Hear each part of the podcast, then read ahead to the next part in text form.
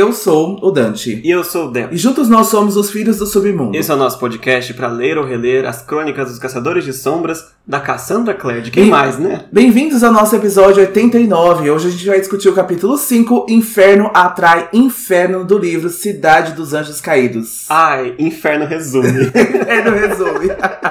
Vocês estão vendo esse episódio saindo um pouquinho mais tarde, porque essa semana foi o caos. Os apoiadores estão recebendo na sexta-feira, mas como eu falei nos stories, é a única vez que vocês vão receber na sexta-feira. Dia do apoiador é quarta-feira. Vamos começar então lembrando vocês de seguir a gente nas nossas redes sociais, nosso Instagram, arroba Filhos do Submundo, nosso Twitter, arroba Filhos, underline Submundo, e os nossos grupos no Facebook e no Discord. E a gente também tem o nosso Apoia-se. Você pode entrar lá no link apoia.se barra Filhos do Submundo. A gente já tem uma temporada completa de As Crônicas de Bane. A gente também tem vários outros episódios bônus. Já saiu análise e crítica do filme Cidade dos Ossos. Também já saiu a crítica sem spoiler de Corrente de Espinhos. Então já na primeira semana já teve uma crítica aí de uma hora da gente falando sobre o que, que acontece sem spoiler, o que, que a gente sentiu, quais são os nossos sentimentos com esse livro divisivo que São tá aí. muitos. São muitos. então já tá lá disponível e já vem mais coisas por aí também lá no nosso Apoia-se. E também vocês já recebem os episódios com antecedência. Só realmente nessa semana que vai ficar para sexta-feira, mas a partir da próxima semana, na quarta-feira, para os apoiadores. Com certeza, a gente está preparando novos episódios extras aí para o mês de março, muito especiais, aguardem aí que vem aí. Então a gente começa as mensagens agradecendo aí os nossos apoiadores já de costume, a Fernanda, a Viviane, a Celine, o Vinícius, a Bruna, a Gislaine, aos novos apoiadores que entraram aí no mês de fevereiro, mas o apoio está como privado, então eu vou, não vou dizer o nome que de repente a pessoa quer guardar para si, mas também está aí agradecidas. E a gente tem uma mensagem de fogo essa semana da Gislaine, né? Que foi aí uma das novas apoiadoras a entrar no mês de fevereiro. Uma mensagem muito fofa da Gislaine lá no Insta que ela falou que acha que a gente é sensacional, que ela descobriu o nosso trabalho há poucos dias, né, na data dessa mensagem, e que ela tem ouvido a gente todos os dias, cada minutinho que ela tem, e que ela gosta muito, né, que ela tá terminando, tava terminando Cidade dos Ossos já, nossa primeira temporada, acreditamos que ela já está em Cidade da Cinza já, talvez na metade, né, de Cidade das Cinzas. Pelo tempo que a gente Daqui a demorou. pouco ela alcança a gente, né? Eu acho que antes de terminar a nossa temporada de Cidade dos Anjos Caídos, ela já nos alcançou. Ah, com certeza. E de novo, a gente que agradece, porque nossos ouvintes são sensacionais. Ela continuou dizendo que adora o nosso formato, essa metodologia assim como uma roda de conversa, e que não deixa o podcast ficar chato, né? Porque é muito difícil, é, segundo ela pelo menos, encontrar pessoas que discutam a obra da Cassandra Clare de forma mais adulta, assim, né? Do ponto de vista da gente que já tá aí chegando na casa dos 30, a gente vê de, de forma diferente mesmo. E ela diz que gosta muito do trabalho da Cassie, mas discutir isso assim só em grupos de adolescente não é tão fácil pra nós assim, né? Ela diz que é professora, então ela tem propriedade pra dizer que a nossa metodologia é muito boa. Gente, ah, quem dera ter a metodologia de Eu professor? fiquei surpreso se eu tenho metodologia, sabe? Se eu tenho didática de alguma coisa. É, a gente adora usar esse formato de discussão mesmo, né? Porque realmente a gente vê com outra lente é quase como se estivesse vendo a história inédita, né? Vendo coisas que a gente não tinha visto antes e de fato é a forma que a gente prefere trabalhar, é, principalmente com a Cassandra Clare, mas tudo que a gente discute também é, fora, nas nossas redes, quando a gente fala de outros livros, a gente gosta de usar essa, essa forma, né? Essa lente aí. É, mas a gente é, até pode dizer que os nossos ouvintes, né, estão propícios, né? Eles gostam desse tipo de discussão, então isso é muito interessante também. Então isso tem muito a ver com vocês também, o quanto vocês gostam de discutir assim, e que esses livros permitem, né? Que a Cassie é uma autora que permite que essas coisas sejam mais abrangentes, que a gente possa discutir não só o romance, não só a parte jovem adulta dos livros, mas a gente também possa discutir os adultos, a política, a sociedade como um todo. Então é sempre muito legal e sempre fica desta forma, né, os nossos episódios, e a gente acaba tendo esse direcionamento, né, para cada temporada, né? Então a gente continua conseguindo lançar todas as temporadas basicamente no mesmo formato, vamos assim se dizer. É, com certeza. Que não quer dizer que também não tem ouvintes jovens aí apreciando o podcast, viu? Eu converso com muitas pessoas aí nas redes. Eu vejo mais gente jovem lá no Twitter e no Discord. Mas também eles têm umas ideias muito, muito boas e trazem discussões muito legais que às vezes eu trago pra cá, né? Que nem todo mundo eu pergunto a idade, assim, quando eu tô conversando, mas a gente percebe, né? Quando alguém é mais jovem e tal. Mas assim, adoro falar, a gente adora conversar com todos vocês aí nas nossas redes. Então, Gislaine, a gente agradece muito aí o seu apoio, não só no Apoia-se, mas também o apoio moral que nos ajuda muito. E se vocês quiserem mandar uma mensagem de fogo como ela, é só ir nas nossas redes sociais, como eu já falei, arroba Filhos do Submundo no Instagram e arroba Filhos Submundo no Twitter, ou no Discord, ou em qualquer lugar. Manda mensagem pra gente que a gente passa aí no nosso próximo episódio. Ah, e sem esquecer que no Spotify vocês podem deixar mensagem de fogo no card do episódio também. E vamos para o nosso momento de sussurros do mercado das sombras. A Cassie respondeu muitas perguntas com spoilers sobre corrente de espinhos lá no Tumblr dela, que já está disponível aí traduzido no Idris Brasil, tá? Vocês já podem conferir isso lá no site deles, também acredito que nas redes sociais. Vocês podem ver então as respostas que a Cassie deu sobre essas perguntas com spoilers de corrente de espinhos. Então vai ter também sobre corrente de ouro e corrente de ferro. É final de livro, as pessoas estão em polvorosa, estão pipocando muito aí, muitas críticas, como a gente já falou. Boas críticas, críticas ruins também. Foi um livro bem divisivo. Foi um livro aí que tá alterando, que muita gente aí tá emocionada. A gente também tá. em ambos os sentidos. Mas sim, tem muitas perguntas com spoiler. E a gente vai discutir aí as respostas da Cassie lá no nosso episódio para apoiadores da análise com spoilers de corrente de espinhos. Então aguardem aí, o livro já saiu quando a gente está gravando esse episódio, ele foi adiantado aí pela Amazon, parece que para o dia 27 de fevereiro, né? Então quem está ouvindo no sábado, o livro já está disponível aí, já foi entregue, quem fez a pré-venda. Eu acho que o sub também já está começando o envio, ou então vai começar. As pessoas estão começando a ler. Né? Eu perguntei até para algumas pessoas lá no Insta quem já está lendo. Uma boa parte ainda não está lendo, mas tem uma galera aí que já até terminou o livro e também tem várias opiniões para dar. então, assim, a gente está louco para discutir com todo mundo aí o que, que vocês acharam. Aguarde aí mais um mês, mais ou menos. Vamos deixar o pessoal terminar de ler o livro para a gente trazer a discussão lá para os nossos apoiadores também.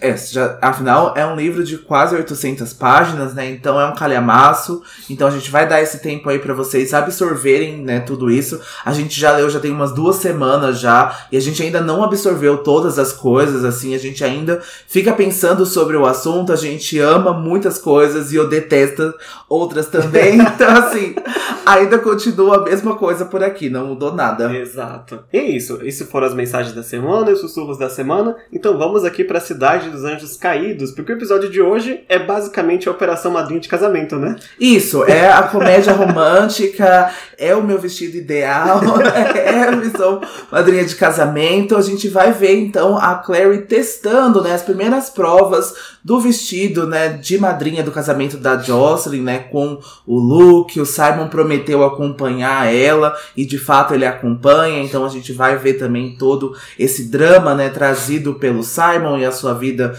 de vampiro também nesse episódio de novo. E a gente tem um Jace muito estranho aqui também, né? Acho que a gente. Mas a minha parte favorita aqui é as aparições da Jocelyn e do Luke, que eu já estava sentindo falta deles, né? Principalmente da Jocelyn, que passou a mimir todas as três temporadas principais. É. e agora a gente vê a Jocelyn interagindo com todo mundo, sabe? Então aqui é a primeira aparição dela, eu tô feliz de vê-la de novo. É, não gostei muito como que a Jocelyn passa, né, por alguns momentos desse capítulo, mas a gente vai discutir, porque eu não sei se vocês perceberam, a gente não fez sinopse. Acabamos de improvisar A gente acabou de improvisar uma sinopse para vocês, porque a gente já terminou esse roteiro já faz muito tempo e a gente não lembra muita coisa. então, improvisamos uma sinopse aí, mas eu acho que a gente conseguiu dar um contexto bem bom sobre o que, que acontece, né? Exato. Bom, vamos pro começo do capítulo então, né? E quem lembra da semana retrasada, do episódio retrasado, a gente viu o Simon aceitando aí ir morar com um completo desconhecido. O Caio oferece uma vaga ali no quarto dele para ele e ele fala: "Tá, não tem outro lugar para ir, eu vou então". Por que não, né? Por que não? E a gente vai começar esse capítulo então com o Simon ali no primeiro, acho que primeiro segundo dia dele ali, tendo as suas observações aí sobre o que ele achou do Kyle e da casa nova que ele vai ficar aí por um tempo. Esse capítulo vai começar com o Simon chegando, né, no apartamento. Então, como o Del acabou de dizer, tem um ou dois dias que ele tá aqui. E pela descrição do Simon, o Kyle parecia alguém que cultivava maconha em segredo na escada de incêndio do prédio. Mais tarde, a gente descobre que não é maconha, mas é uma folha com detalhes prateados, né? Então depois a gente vai falar isso. Ele tem não... uma hortinha ali, ali atrás, mas isso, não é nada de Não de, é o pé da Ludmilla, tá? Não é o pé da verdinha da Ludmilla.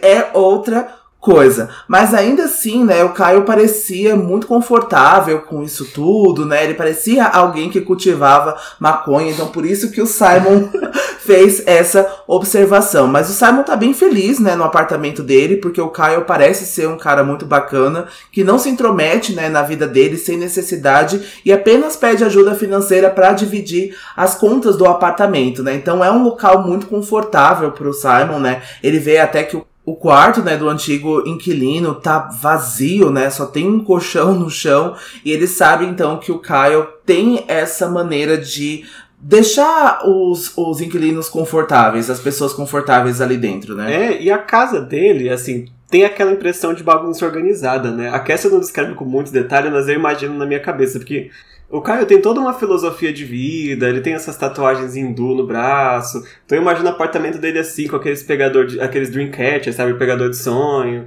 com uma imagenzinha assim de alguns santos. Ele imagina ele todo, todo é, esotérico, assim, aquela coisa bem incenso.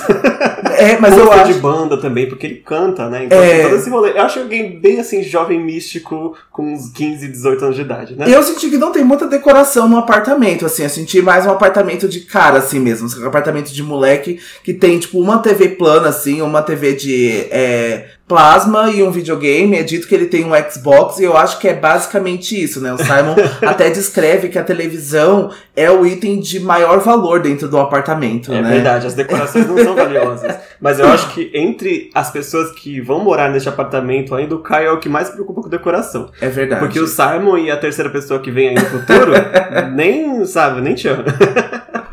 Mas aí a gente vê uma cena do Simon deitado lá no colchãozinho dele, né? Na primeira noite que ele passou. E lembrando, né, da, da mãe dele, por ter saído de casa e tal.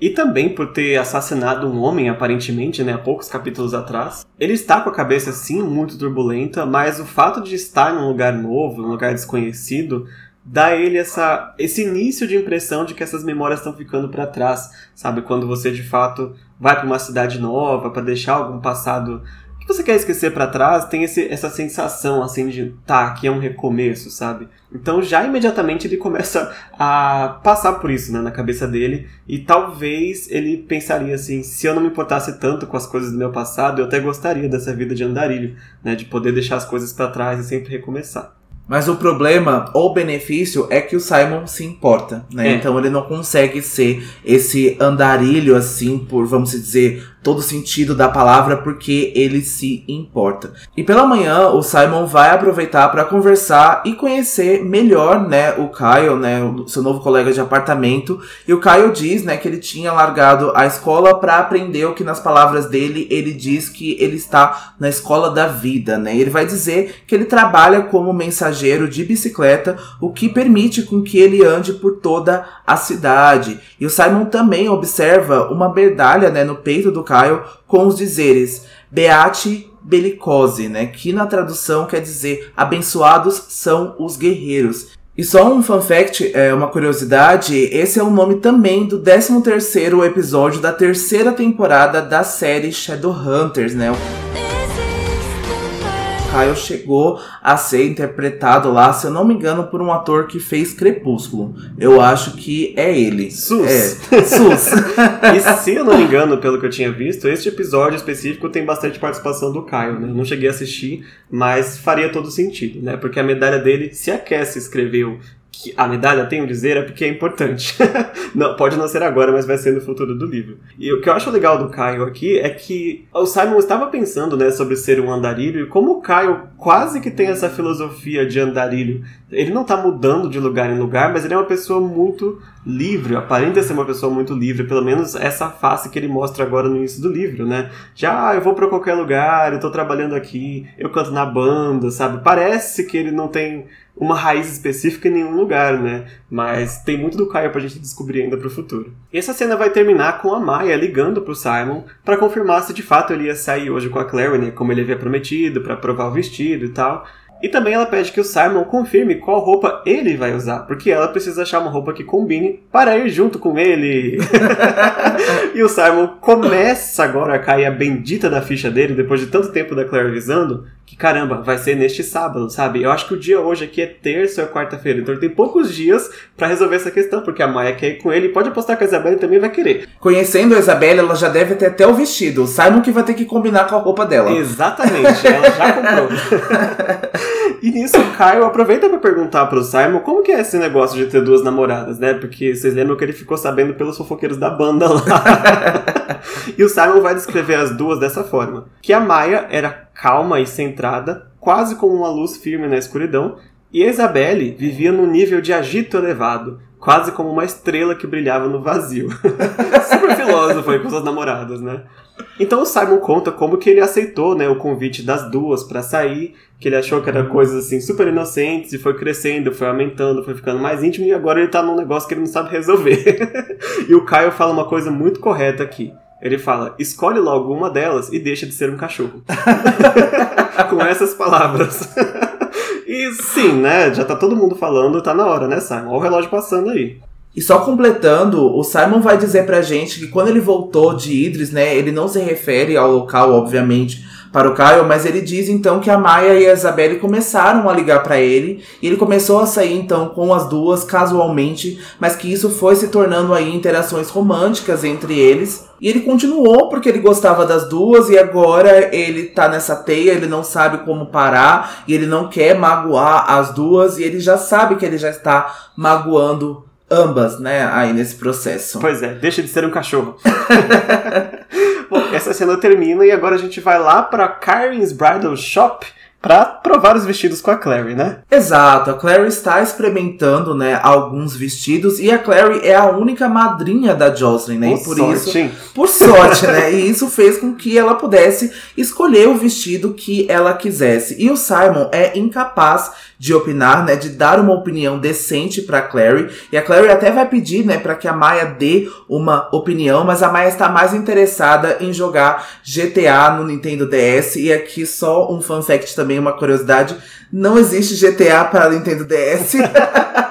Ou melhor, Aqui- existe um spin-off do spin-off do spin-off. Eu É, acho que era isso que ela tava Eu jogando. acho que ela Mas eu tipo, ficou, A ué. Cassie deve ter pesquisado assim, né? Consoles é, modernos da época. Assim, enter. E aí apareceu o Nintendo DS, né? Mas enfim, é só uma curiosidade nerd aqui, né? Mas enfim, a Maia está jogando, né? E a Maia só gosta de jeans e camiseta, e ela não dá a mínima sobre vestidos, sobre esses assuntos, né? Então ela é muito parecida com o estilo do Simon, né? Nesse caso, né? A Isabelle, que é deslumbrante, que é exuberante, a Isabelle que poderia ajudar a Clary nesse caso aqui, né? A respeito de vestidos. E eu queria muito saber o que, que a Isabelle ia achar da Maia estar aqui ajudando o Simon, viu? A escolher o vestido da Clary. E mais tarde, daqui a pouquinho, o Jace quase cruza com a Maia, né? A Maia, em um determinado momento, ela vai embora, daqui a pouquinho, em alguns parágrafos, e aí vem o Jace e ele quase cruza com ela. E se o Jace fosse fofoqueiro, se ele atentasse a isso, O que ele é. ele já diria Eu tenho certeza pra que ele falaria. Isabelle. o Jace é da fofoca. Bom, mas quem chega agora no- na loja não é o Jace, mas a Jocelyn e o Luke, né? Eles estão chegando agora, estão trazendo um cafezinho ali. E o capítulo descreve, eu adoro essa descrição, que tá muito claro que eles estão muito felizes, sabe? Que fica assim olhando pro outro que nem besta. E os, a, nós estamos do ponto de vista do Simon, né? E a Clary falava pra ele: ai, meu, minha mãe e o Luke estão só assim, ai, tá um nojo. É. e o Simon acha muito bonito, né? Talvez por não ser filho, ele tá é. super feliz. Os dois estão muito boiolinhas um com o é. outro, né? E é muito legal a gente ver que finalmente eles estão assim, né? Porque. 20 novo, anos, o 20 Luke esperou anos, pra né? É, então... Agora tem que ser só a melação mesmo, tem que ser só as declarações e essas interações. Então eu acho muito bonitinho os dois aí, né? Então, mas enfim, né? Pra Clary, eles ainda são os pais dela, então ainda é meio estranho, né? Ver os dois se agarrando assim. E também tem uma descrição muito interessante de uma interação da Maia com o Luke né? Porque o livro vai descrever que a Maia ainda respeita muito o Luke como líder do bando, né? E tanto que as atitudes dela são de bastante reverência, ainda ela cumprimenta com a cabeça, assim. Diz que o Luke demorou muito tempo para acostumar ela, não chamar ele de mestre, o alfa, whatever que seja que os lobos se chamam, assim. mas mesmo assim, ela, ela ficou um pouco mais informal, mas ainda respeita muito, né? A posição dele, algo muito aí de lobisomem. E quando ela vê ele, ela aproveita para informar que os outros lobos estão querendo saber aí de detalhes de uma festa que vai acontecer nos grilhões. E por que isso? A gente descobre nesse capítulo que o casamento do Luke e da Jocelyn tá bastante fora das tradições aí. Tem muita coisa diferente, né? Pelo fato dela ser uma ex-caçadora, de ele ser um lobisomem, não tem uma cerimônia padrão para esse tipo de, de cerimônia. E o, a cerimônia que eles vão fazer acaba que não vai comportar muitas pessoas, pelo menos essa é a descrição que a gente tem. Então não dá para chamar o bando inteiro de lobos de Nova York pro casamento do Alpha. então os lobos decidiram eles próprios fazerem uma outra festa separado e convocar todo mundo aí de interesse para uma festa de lobos. Então é disso que a Maia está se referindo aí, por Luke dar os detalhes de como que vai ser, quando que vai ser e que ele vai vir. Não é nem perguntando se ele vem, ele vai vir. eu achei isso meio uma pataquada, sabe? Porque a Maia só tá convidada pra festa porque ela vai com o Simon, porque se ela tivesse com os lobisomens, a única festa que ela iria era a festa nos grilhões. Basicamente. É, então, porque tipo assim, que bando que você assim. é, sabe? Tipo, você é o alfa desse bando, tipo, eu sei que não dá para chamar todo mundo e a cerimônia tá mais intimista, tá aquela coisa assim, não tem comida para todo mundo, né? Mas assim, é, eu acho que deveria ter mais lobos, mais pessoas que eram próximas ao Luke ali, porque ah, basicamente só vai Shadowhunters, né? A Jocelyn não é mais uma Shadowhunter, é, mas vai o Jace, a Clary, a Isabelle, sabe? Vai assim, a nova geração de Shadowhunters, porque a Jocelyn mesmo não tem muitos amigos e amigas aí fora. Não, sim, né? é, então basicamente vai ser uma cerimônia muito pequena, né? Mas só vai Shadowhunters e pessoas que remetem a esse passado da Jocelyn. A parte do look, assim, não foi muito bem colocada nessa festa. Eu vou defender aqui que o noivo não tem esse direito aqui agora, sabe? Pelo menos vai ter duas festas. pra algumas pessoas dá pra comer duas vezes. Mas aí o capítulo também vai entrar é, em mais detalhes da cerimônia em si, né? Que a Maia vai perguntar, e como que é essa cerimônia tradicional aí dos caçadores de sombras, né? Isso, ela vai perguntar sobre essas tradições, né? E o Luke vai explicar que a cerimônia deles não é uma cerimônia convencional, justamente porque ele não é um caçador de sombras e a Jocelyn é uma caçadora de sombras agnóstica, né? Não, pra, não praticante. Ela tá no meio termo ali. Isso, né? E parte da tradição, né, de, dos caçadores de sombras é a marcação de runas de casamento nos corpos dos participantes, né? Uma no braço e uma outra no coração. Essa no coração é bem bonita porque os noivos, né? Então, os casados fazem depois dessa cerimônia convencional e eles fazem ali na intimidade, talvez na noite de núpcia. Então é super bonita essa tradição dos caçadores de sombras. Mas como ele não é um caçador de sombras e nem a Jocelyn, eles terão apenas que trocar as alianças, né? E as últimas horas a gente vai ver com mais detalhes como um casamento tradicional é feito, né? Tanto ali no livro das últimas horas, como também nos contos extras também, né? Um dos contos extras a gente vai ver um casamento muito importante, né? A recontagem aí pela Cassie de um casamento muito importante aí naquela época da história. Exato. Também não é tradicional. não, a cerimônia, assim, como caçadora de sombras, assim, a gente tem exatamente nas últimas horas, né? Durante a, os livros é muito, muito bonito mesmo, aí vale a pena ver. Mas por enquanto, para quem não chegou lá, vai demorar a ver um, um, casamento de caçador de sombras aí. Tem festa de noivado mais pra frente, né? Tem festa de noivado mais é. pra frente. Vai ter aí alguns casamentos também ao longo do tempo, né? A gente tá esperando talvez até mais casamentos, né? É. Não vai virar uma novela do Manuel Carlos, mas a gente tá esperando mais casamentos, né? mesmo não se importa da cerimônia não ser tradicional, né? Nada do tipo. E ele até diz pra gente, né, no caso pra Maia, que os novos membros aí do conselho, ele incluso, estão começando a convencer a Clave aí a mudar algumas coisas. Então, quem sabe no futuro, a gente vai ter cerimônias aí que passem a abranger os seres do submundo, né? Isso também nas falas, porque a gente vai ver no conto extra de Peças Infernais quais são os votos, né, que o cônsul normalmente faz ali naquele momento, e esses votos nem sempre abrange os membros do submundo, na verdade não abrange, né? E quando começa a haver aí, porque é óbvio, né, gente? Vai haver casamentos aí entre submundanos e caçadores de sombras. Quando isso começa a acontecer com muita frequência, isso vai precisar ser mudado. E depois dessa conversa sobre casamentos, a Maia começa a se retirar e o Simon. falou de casamento, a é, Maia. falou, fugiu, fui. E o Simon começa a contar pra gente que cada membro do submundo tinha um cheiro particular, né? Os lobisomens têm um cheiro de aroma cítrico, as fadas cheiram as flores mortas.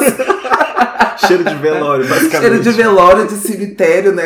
Aqui em São Paulo, minha mãe chama aquelas flores de cemitério de dama da meia-noite. Ah, ela é? chama, é, de dama da noite. É alguma coisa assim que ela Fica chama. aí a referência que o cheiro da dama da meia-noite é esse, viu? Eu acho que é até pior. E os feiticeiros têm cheiro de fósforo queimado. Os vampiros têm um cheiro de odor metálico e os caçadores de sombras cheiram a luz do sol. E depois que a Maia se despede, a Clary vai lembrar o Simon novamente que ele resolva a sua vida amorosa até sábado, senão ela própria vai contar pras meninas. Hum, e o Simon cheira mal. e aí depois a Clary sai, né, com a Jocelyn pra ir lá ajustar o vestido, né, com a, a, a tal da Kaylee, né, que é a dona da loja, que ela aparece de vez em quando. e o Simon fica sozinho com o Luke por um momento, né. Porque o Luke, muito paizão, assim, ficou sem entender essa jogada que a Clary falou pro Simon, né, tipo, o que, que, que ela quer dizer com isso daí? e o Simon pensa, tipo, eu não posso falar, sabe, a Maia é, é quase braço direito do Luke, sabe, eu não vou entregar. Mas ele percebe que tem uma coisa que ele pode falar. Porque o Luke, além de ser aí o, o pai da melhor amiga dele, ele também é líder do bando de lobisomens. E por isso o Luke pode ter aí informações que ele precisa. Ele pode usar o Luke como um recurso, né? Então ele resolve tentar extrair alguma informação sobre a Camille. Ele pergunta se o Luke já tinha ouvido falar dela e tal. E o Luke fica até surpreso, como você ouviu falar da Camille, sabe? Eu achei que você não queria saber aí da política dos vampiros e tal. Mas tudo bem, o Luke aceita. E ele vai contar que quando ele assumiu a liderança do clã, e vamos lembrar que foi assim, bem no início ali de Cidade dos Ossos, né, que ele assume, quase um pouco antes dele salvar a Clary ali do Rod, então é bem recente. Ele já, já ouvia falar da Camille, mas o Rafael já estava lá, né, como líder do clã, e ele sabia que a Camille era quase uma lenda, sabe? Todo mundo conhece, todo mundo já ouviu falar. Vamos lembrar aqui, quem viu a nossa temporada de Crônicas de Bane, que a Camille tá aqui em Nova York há pelo menos uns 80 anos, sabe? Antes dela sair aqui por esse último ano. Então é muito tempo que ela ou lidera ou faz parte aí do clã dos vampiros. Então ela ter desaparecido assim de repente não passou batido para as pessoas e nem pro Luke que acabou de chegar já sabia quem ela era. E o Luke diz que a Camille compete em pé de igualdade aí com o povo das fadas, com essa fama aí de ser cruel e astuta. Eu não acho que ele esteja errado. Não acho que, ela este- que ele esteja errado também. Não, ela é muito cruel e muito astuta. Não chega a ser uma rainha silly, mas aí tá em pé de igualdade mesmo aí com essa crueldade e astúcia, né? É, com certeza. Fica aí, vamos esperar o que a Camille vai fazer nesse livro. Mas é só isso também, ele não consegue falar muito mais coisa, porque agora sim entra aí o nosso querido que faltava aqui na missão madrinha de casamento, que é a madrinha do lado do Luke, né? O Jace vai chegar e vai ficar de mimimi. O Jace veio procurar a Clary, né? E o Jace vai achar estranho, né? Que tudo naquela loja é branco, né? Já que essa é a cor do luto, né? Para os caçadores de sombras. E aí o Luke faz, né? Também de novo a explicação que para casamentos, né? De mundanos, o branco, né? Significa a pureza, e aí o Jace acaba entendendo. Mas a gente vai fazer uma referência ao poema, né, dos caçadores de sombras, né, quando eles falam sobre as cores, né, que o preto para caçar de noite e dar sorte, pois o branco é a cor do pranto e da morte, dourado para a noiva em seu vestido e vermelho para invocar um feitiço. Seda branca quando nossos corpos queima, bandeiras azuis aos perdidos que retornam, pois teimam. Chamas para o nascimento de um nefelim e para apagar os nossos pecados és um fim. Cinza para o conhecimento que não deve ser dito, cor de osso para aquele que não envelhece bendito. Açafrão ilumina a cor da vitória, verde para um coração partido, almejando a glória. Prata para as torres demoníacas, cor de adamas e bronze para invocar poderes malignos, nada mais. Nada mais. Bom, então aqui para só o que importa, né? As noivas usam o dourado, né, em seus casamentos, né? A cor então dos vestidos das noivas caçadoras de sombras é o dourado, porque o branco então é a cor do pranto e da morte. Exato. E para quem já leu as séries futuras aí, tenho certeza que pegou várias referências aí nesse poema. Tem muitas dessas cores que já entraram em destaque aí durante a série e algumas ainda vão entrar aparentemente, né? Mas enfim, fica aí a, o motivo da confusão do Jace com os vestidos de noiva, que são vestidos de luto. e quando a Clary aparece, né, o livro vai descrever pra gente que o vestido dela é cor de cobre, né? É um vestido que coloca né, a estatura dela muito bem, serve muito bem para ela e a Clary está muito bonita e ainda assim a dona da loja acabou fazendo um novo penteado para ela e o cabelo dela está bastante brilhante, né? E o Jace faz uma expressão de choque quando ele vê a Clary e o Simon vai descrever o olhar dele tão intenso que deixa ele se sentindo como se ele estivesse invadindo um momento particular dos dois ali, né? É muito mais esquisito. Bom, a Claire claramente não esperava que o Jace fosse aparecer, então ambos ficam em choque assim com o outro. Parece até que a Claire e a noiva foi pegando de surpresa, né, Sim. né, com o vestido.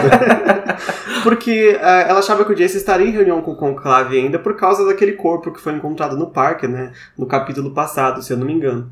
E o Jace vai contar que aquele caçador ainda não tinha sido identificado e que ele estava sendo tratado ali pelos Irmãos do Silêncio e a investigação continuava mas ele veio aqui e até agora não sei por que, que ele veio para cá. Não sei se a reunião acabou mais cedo. Acabou que ele não vai gostar de ter vindo tão cedo, para falar a verdade, né? É, o que o Simon não entende é porque de repente o Jace parece olhar para Clary como se ele a amasse, mas que o seu amor fosse impossível. Ele vai fazer essa descrição pra gente, né? Então, o Simon ainda não sabe sobre o conteúdo, né, dos sonhos do Jace, mas deve ser por isso que o Jace está pensando isso, né? Então por isso que ele tá revendo essas memórias assim que ele vê a Clary, né, na realidade. É, e assim, é o suco de Cassandra Clare conseguir o casal que já está junto ainda assim ser um amor proibido novamente, né? É verdade. Não tem como eh, os casais ficarem em paz aqui até o fim do livro.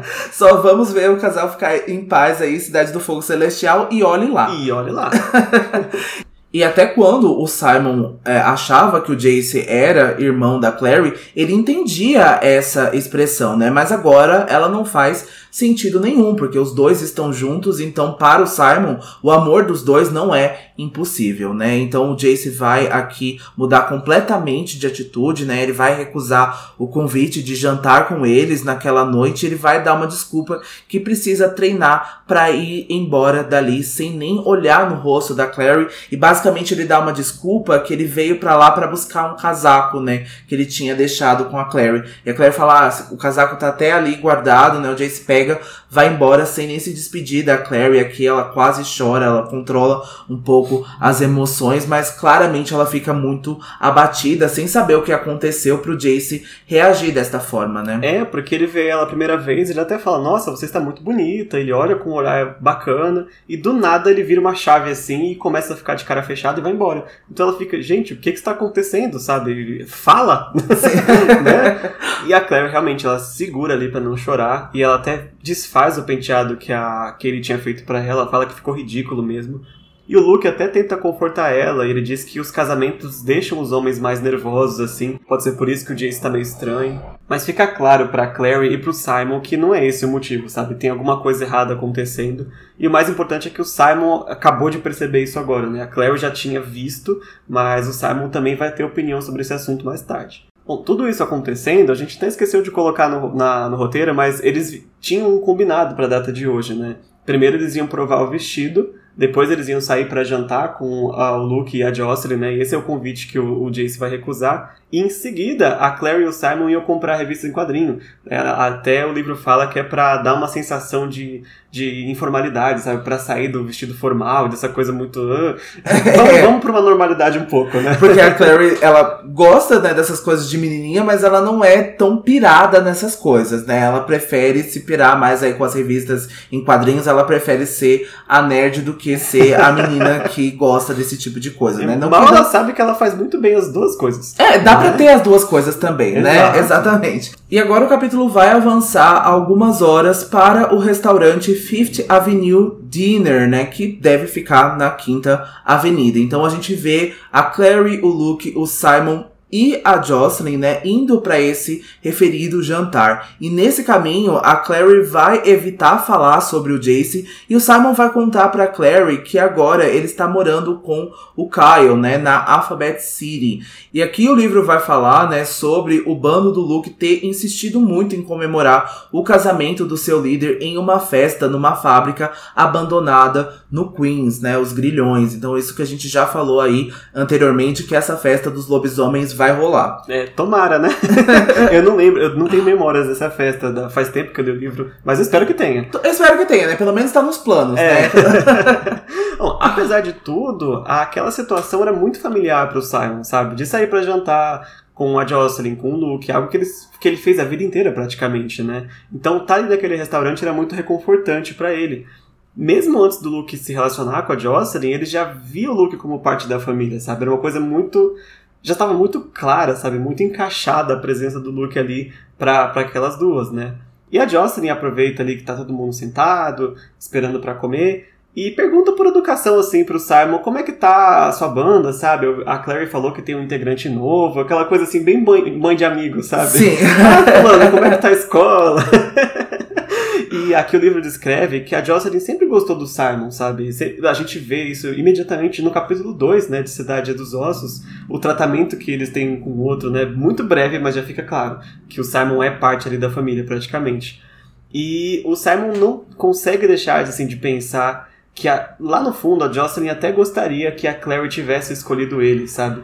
Seria mais confortável para ela a Clary e o Simon estarem juntos, sabe? Alguém que ela conhece a vida toda do que o Jace com todos os problemas que aparentemente ele traz, sabe? Tanto com o passado quanto com as coisas que acontecem com o Jace, né? Então é super preocupante para ela a posição da Clary. Isso é o Simon supondo que a Jocelyn acha, mas eu acho que ele está achando correto.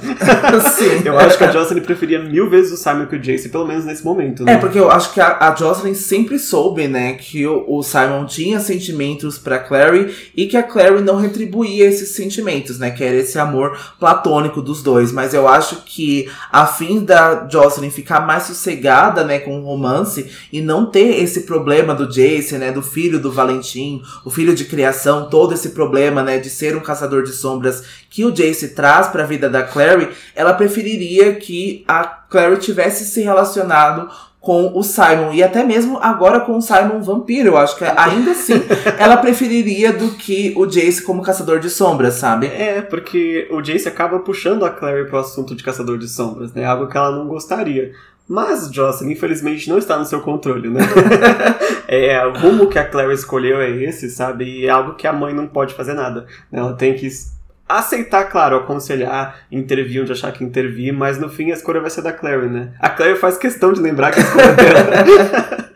como a Jocelyn tomou as próprias decisões. A gente já falou disso várias vezes, né? Então, se a Clary tiver que quebrar a cara em algum momento, né, com o Jace, vai ser por responsabilidade dela, vai ser por escolha dela e a Jocelyn só pode aí aconselhar e reparar o melhor que pode os danos, né, que podem causar aí no futuro. Exato. Mas divagamos, né? Porque tudo isso o Simon pensou, mas ele ainda vai responder a pergunta da Jocelyn, né? Como que tá a banda? E ele vai falar aí do novo integrante, né? É, ele vai contar um pouco sobre o Kyle, né? Com exceção que ele estava morando com ele, ele deixa isso de fora, né? Para que não preocupe aí também a Jocelyn e o Luke. E o Luke vai parecer reagir quando o Simon menciona as plantas do Kyle que ele cria na escada, né? A gente já tinha falado aí no começo do capítulo que eram plantas que têm aí algumas folhagens mais prateadas. Isso aciona aí alguma ideia no look. Ele acha tudo muito estranho, mas a gente vai deixar para falar disso mais pra frente, né? Até que a garçonete vem para atendê-los e o Simon fica mal por causa da fome, né? De novo, ele gostaria de poder comer, né? Eles estão num restaurante, acho que é grego, né? Exato. Eles estão aí com os pratos gregos e o Simon só tem que pedir água ou café. Ele nem pode tomar esses líquidos, mas eu acho que ainda assim ele toma, mesmo isso fazendo mal, para trazer um sentido de normalidade para ele, né? É, fora que as bolsinhas de sangue dele já estão pro fim, né? A mãe dele jogou um monte fora e ele não conseguiu mais. É, exatamente, porque mais uma vez ele vai ficar com medo aqui, né, de um dia ele ceder à tentação de se alimentar de um humano, né? Porque ele vai ver a garçonete se aproximando e ela vai estar tá com um cheiro específico, né, de mundana, ela vai estar tá com um cheiro específico de sangue que vai atiçar a fome dele. E ele tá bastante receoso, né, que algum dia bem próximo, talvez, né, pelo que ele tá imaginando, ele não consiga mais se controlar. É, assim, bem próximo, alguns capítulos de próximo. Aguardem aí, viu? Mas enfim, aí vem a parte um pouco mais é, triste aqui do capítulo, né?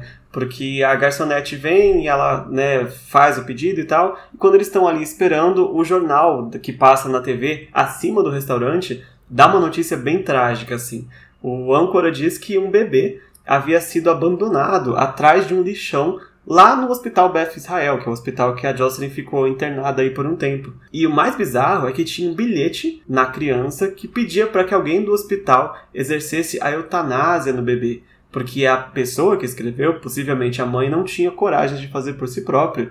Então, pensa, aqui é um âncora mundano. Para nós, isso é um crime muito chocante. Né? Que mãe faria isso com o filho?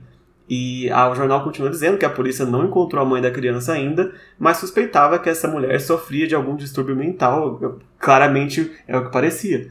Mas quem não recebe muito bem essa notícia é a Jocelyn, porque a Jocelyn a gente sabe do passado dela, né, sabe do passado com o Jonathan e fica muito claro que é, essa notícia em especial deixou ela muito abalada, né? Sim, a gente pode começar a pensar, né, desse dessa notícia mundana, né, especificamente, a gente pode pensar, talvez seja um feiticeiro, talvez a mãe tenha descoberto algum traço, algum, é, alguma aparência de feiticeiro no filho. Normalmente não é numa idade tão é, inicial assim que aparece né os, os, primeiros traços né a marca do feiticeiro. Então o que que levou essa mulher a descartar esse bebê né e que pedisse exatamente para que o hospital fizesse né esse procedimento da eutanásia? Então é muito assustador que isso esteja acontecendo e a gente vai ver que isso vai ser algo trabalhado dentro desse livro sem dar muitos spoilers mas a gente vai trabalhar isso mais para frente infelizmente infelizmente, né? Então a gente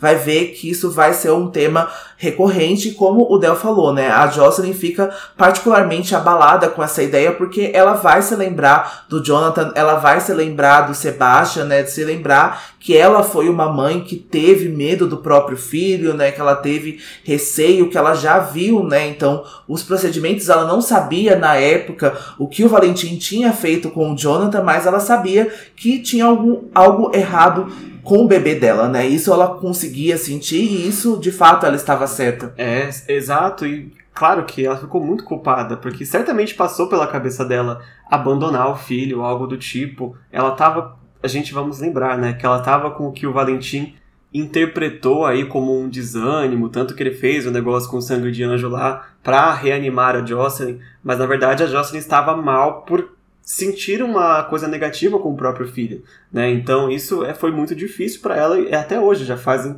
16 anos e, e não tem como, sabe? Uma coisa que você não esquece. A Jocelyn passou por um trauma muito grande, realmente. Sim, né? E agora não ajuda, né? A Clary comentar, né? Quando a gente vê uma notícia, a gente tende a comentar, nossa, como isso é possível? Como uma mãe consegue fazer isso, né? uhum. né? E a Jocelyn sai para ir pro banheiro, né? Ela fica visivelmente muito mal, né? Da Clary ter comentado isso, né? E a Clary sabe que a mãe sempre se culpou por isso, tanto que ela chora todo o aniversário do Jonathan, né, segurando a caixa, né, com os pertences dele, aquela caixa que a gente já falou, que tem as iniciais JC, que tem aí um chumaço, né, do cabelo do Jonathan e que também tinha a poção, né, que fez com que ela adormecesse lá no começo de Cidade dos Ossos. Exato. Então isso é tudo muito traumático para ela e ela vê isso nas palavras da Clary, né, mesmo que não tenha sido intencional, que não tenha sido maldade, ela vai lembrar disso tudo e ela vai se sentir culpada, assim, sabe? É. normal ela se sentir dessa forma,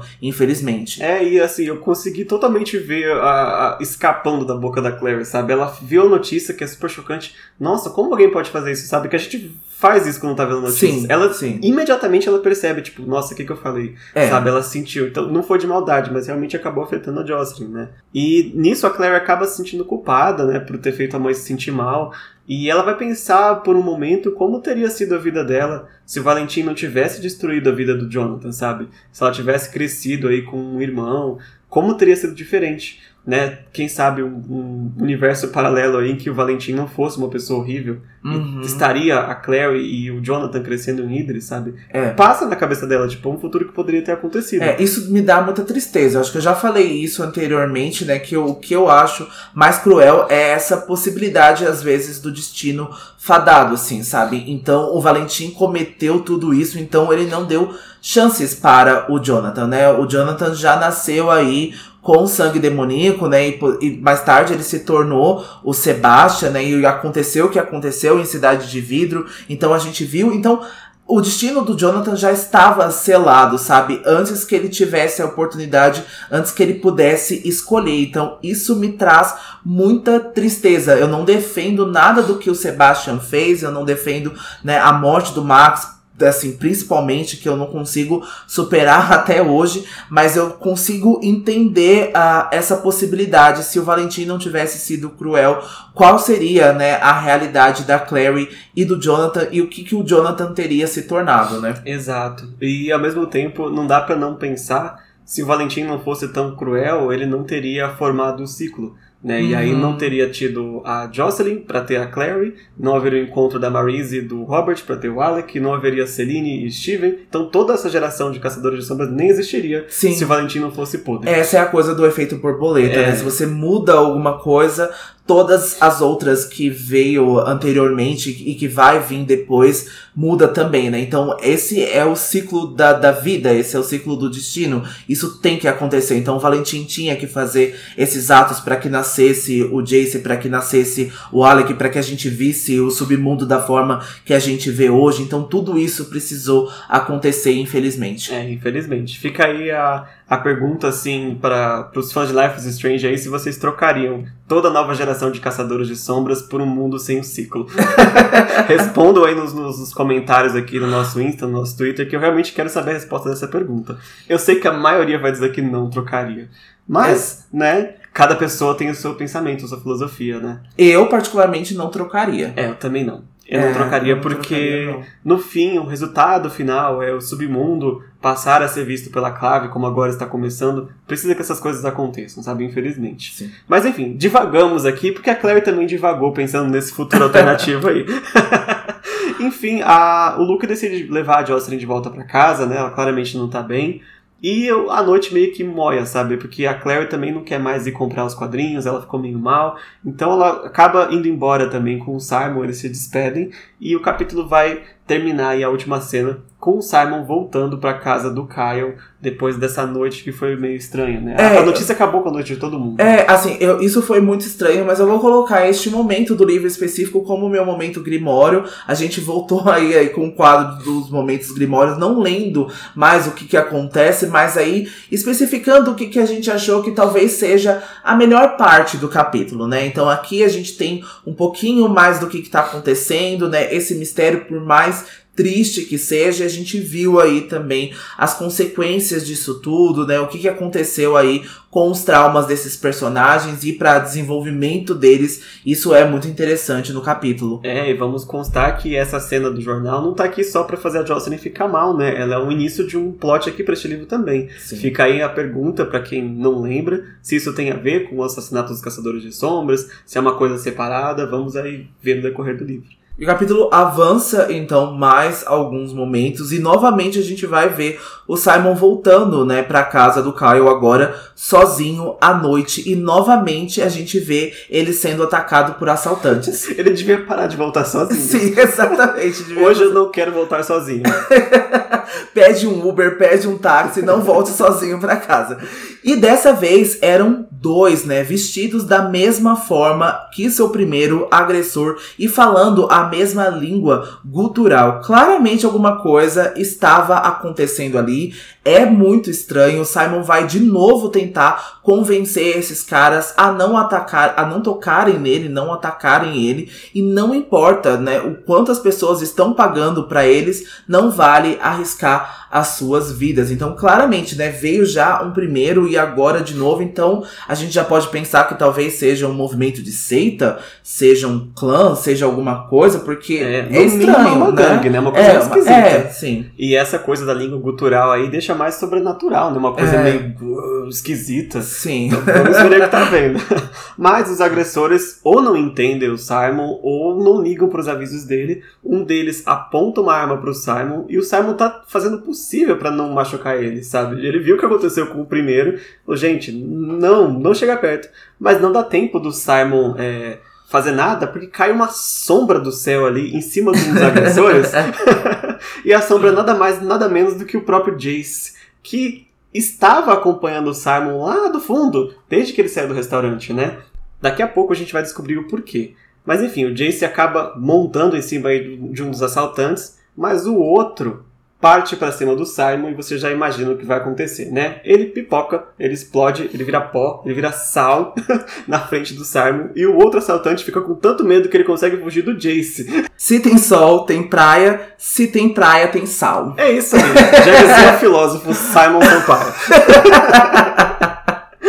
e bota sol nisso, né? Porque o Jace ficou assim, abalado. O Jace falou: Eu nunca vi uma coisa dessa.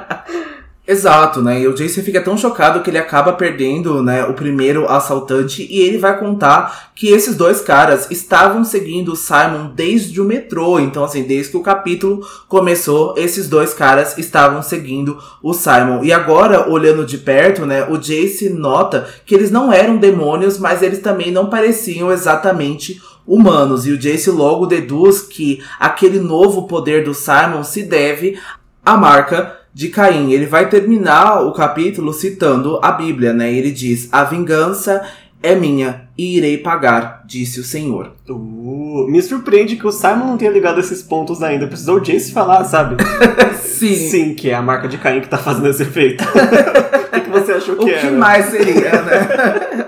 Mas é isso, com essa citação aí da vingança da ira do Senhor, a gente termina o capítulo de hoje. E o melhor é que eu acho que esse capítulo encerra aí os capítulos introdutórios desse livro. Porque o Jace percebe que tem algo de errado com o Simon, e o Simon percebe que tem algo de errado com o Jace, e a Claire já tá de olho no Jace, então tá todo mundo percebendo que a paz que eles achavam que teriam depois da Guerra Mortal pode estar perturbada por algumas coisas, né? O Simon já tinha visto desde a Camille, mas os caçadores ainda não. E agora a a Jocelyn também tá com alguma pulga atrás da orelha, sabe? Não tá todo mundo assim, tem algo fedendo aqui eu preciso descobrir o que é. Sim, a gente só precisa ligar a esses pontos, né? Os assaltantes, os caçadores de sombras morrendo, agora os bebês sendo abandonados aí, né? é, em frente aos hospitais. Então a gente precisa ligar, né? Tudo isso que vai é, ser a narrativa de Cidade dos Anjos Caídos. E a gente volta na semana que vem, lembrando que para os apoiadores, na quarta-feira, com antecedência, com o capítulo 6, Acordar os Mortos. É, e eu preciso dizer que a gente vai ter